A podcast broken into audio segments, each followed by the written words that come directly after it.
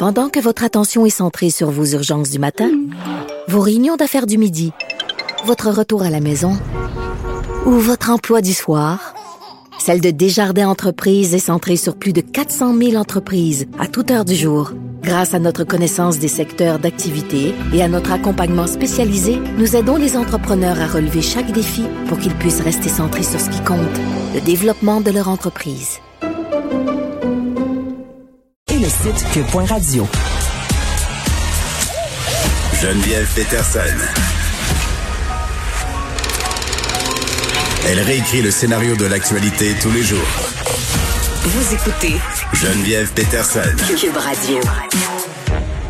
termine cette émission en beauté avec Pierre Nantel. Salut Pierre. Salut. Je t'entendais tout à l'heure avec Martine Delvaux, puis t'as dit, ouais, puis y a la police, la loi 101 qui va nous achaler parce qu'on fait pas assez de, recommandations de films ou de séries québécoises. Ben, je suis toujours un peu, non, mais pour vrai, euh, je suis toujours un peu frileuse euh, par rapport euh, à suggérer des, des, des trucs seulement en anglais pour la simple et bonne raison que je trouve déjà que ces, ces œuvres-là ont tellement d'exposure, mais en même temps, il faut l'admettre, Pierre, là, on consomme euh, considérablement euh, des sites de streaming et qui dit site de streaming dit mondialisation, donc forcément contenu en anglais. Puis, euh, tu sais, la pandémie a rien fait pour arranger les affaires. Là, on consomme de plus en plus euh, de produits numériques. Euh, je pense que les forfaits d'Internet haute vitesse là, ont explosé. Littéralement, c'est ça qu'on fait. Ben absolument, c'est tout à fait le cas. D'ailleurs, c'est l'Université Laval euh, et son, son, son, son centre d'études Net Tendance Mm. qui en témoigne, qui dit que euh, les Québécois, à 70% maintenant, visionnent du contenu en ligne. Tu c'est beaucoup de monde parce que si tu exclus euh, les, les super aînés qui n'ont pas accès à Internet ou qui c'est trop, c'est trop compliqué pour eux, puis t'enlèves les bébés, ça en fait du monde qui regarde la TV sur Internet. Ça veut donc dire, évidemment, que c'est un nouveau mode de, de, de, de consommation. Je suis persuadé que la vaste majorité des gens qui t'écoutent actuellement font la même chose que nous. Ben, c'est Mais tellement le fun, Pierre, à vous, là, parce que tu peux écouter ton contenu sûr. quand tu veux. Euh, tu peux euh, binge-watcher, pas binge-watcher. Euh, c'est quoi l'équivalent français de binge-watcher? C'est regarder en rafale. Donc, tu peux regarder en rafale des excellentes séries. Martine parlait tantôt euh, de C'est comme ça que je t'aime. C'est vraiment bon, là. C'est François Letourneau qui écrit ça. Euh, mais aussi M'entends-tu? Euh, qui est une série qui a été originalement euh, été diffusée sur Télé-Québec, mais qui est rendue sur Netflix. Il une nouvelle saison. Ça aussi, c'est pas mal intéressant. On, on fait des bonnes affaires. Ben, absolument. D'ailleurs, écoute, je, je, honnêtement, je suis heureux que tu en parles parce que c'est une des rares nouvelles acquisitions que Netflix a fait en termes de contenu québécois. C'est vrai? Et puis, il faut les, faut les féliciter parce que jusqu'ici, essentiellement, ce que tu avais de québécois sur Netflix, c'était, il y a eu pendant un certain temps, je pense qu'ils sont plus là, les, sé- les, les deux, deux, saisons de série noire. Il y avait les bons cops, bad cops, quelques autres films et évidemment le fameux film, là. euh, Jusqu'au déclin. de- de- de ça.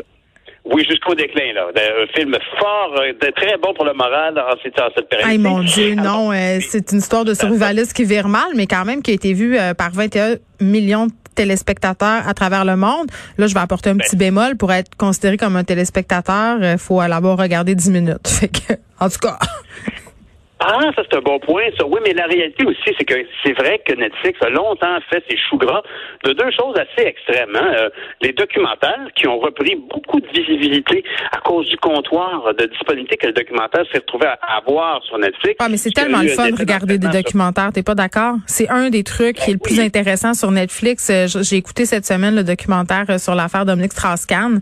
Bon, je sais pas si j'ai eu du fun, mais je sais que c'était fort intéressant. Ça m'a beaucoup fâché. Ben écoute-le, ça vaut vu. la peine. Est-ce que, euh, avec la semaine qu'on a eue, avec, euh, avec Ben, justement. qu'on a reçu hier, avec la Justement. que tu viens d'avoir avec Martine, moi, raconte donc. Ben écoute, euh, ça raconte son acquittement. Là, c'est sûr que euh, l'issue a pas été nécessairement euh, celle qui aurait été souhaitée, mais ça explique bien les roulages, euh, les rouages, pardon, de la justice américaine. Et ce qui est euh, un peu malaisant, euh, en tout cas moi, ce que j'ai trouvé malaisant, c'est que pendant le premier épisode, on essaie, puis je comprends, là, de démontrer à quel point Dominique Strauss-Kahn était un homme important, un homme avec du pouvoir, un homme intelligent, euh, qui était considéré comme le prochain président de la République. Là, on va pas se le cacher. Et puis je trouvais que c'était un peu son apologie. Tu sais, je me disais, hey, là, euh, je comprends là qu'on veut expliquer que ce gars-là euh, était bien hot, mais on va se calmer. Là, on avait des amis, euh, des anciens ministres avec qui il a travaillé, qui disaient, ah, euh, c'est un homme d'exception, c'est un homme extraordinaire. J'étais comme, ok, mais venez-en au fait. Là, il a agressé sexuellement euh, plusieurs personnes. Évidemment, ça s'est jamais rendu. arrive-t-il où ils ne font que faire un portrait euh, de, de de du gros dommage à la politique publique française? Française. Ben, je pense que, Ben, je pense Ah que c'est un peu un rendez-vous manqué euh, pour ce qui est de montrer.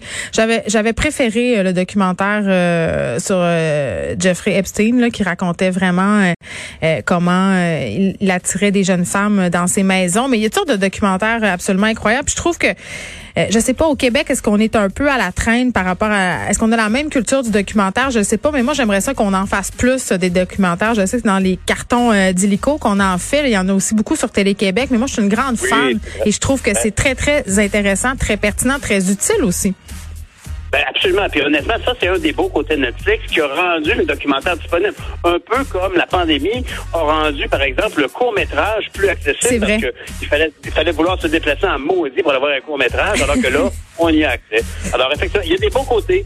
Mais Ben par oui. contre, il faut s'assurer que notre contenu est là. C'est pour ça qu'il faut que la loi 16 soit adoptée avant les prochaines élections qui s'en viennent au printemps. puis t'as raison puis un des trucs qu'il faut souligner c'est que le streaming permet aux films d'être vus et d'être vus aussi en région Pierre Nantel on t'écoute demain c'est déjà tout pour nous je vous laisse avec Mario Dumont et Vincent Dessoureau à demain 13h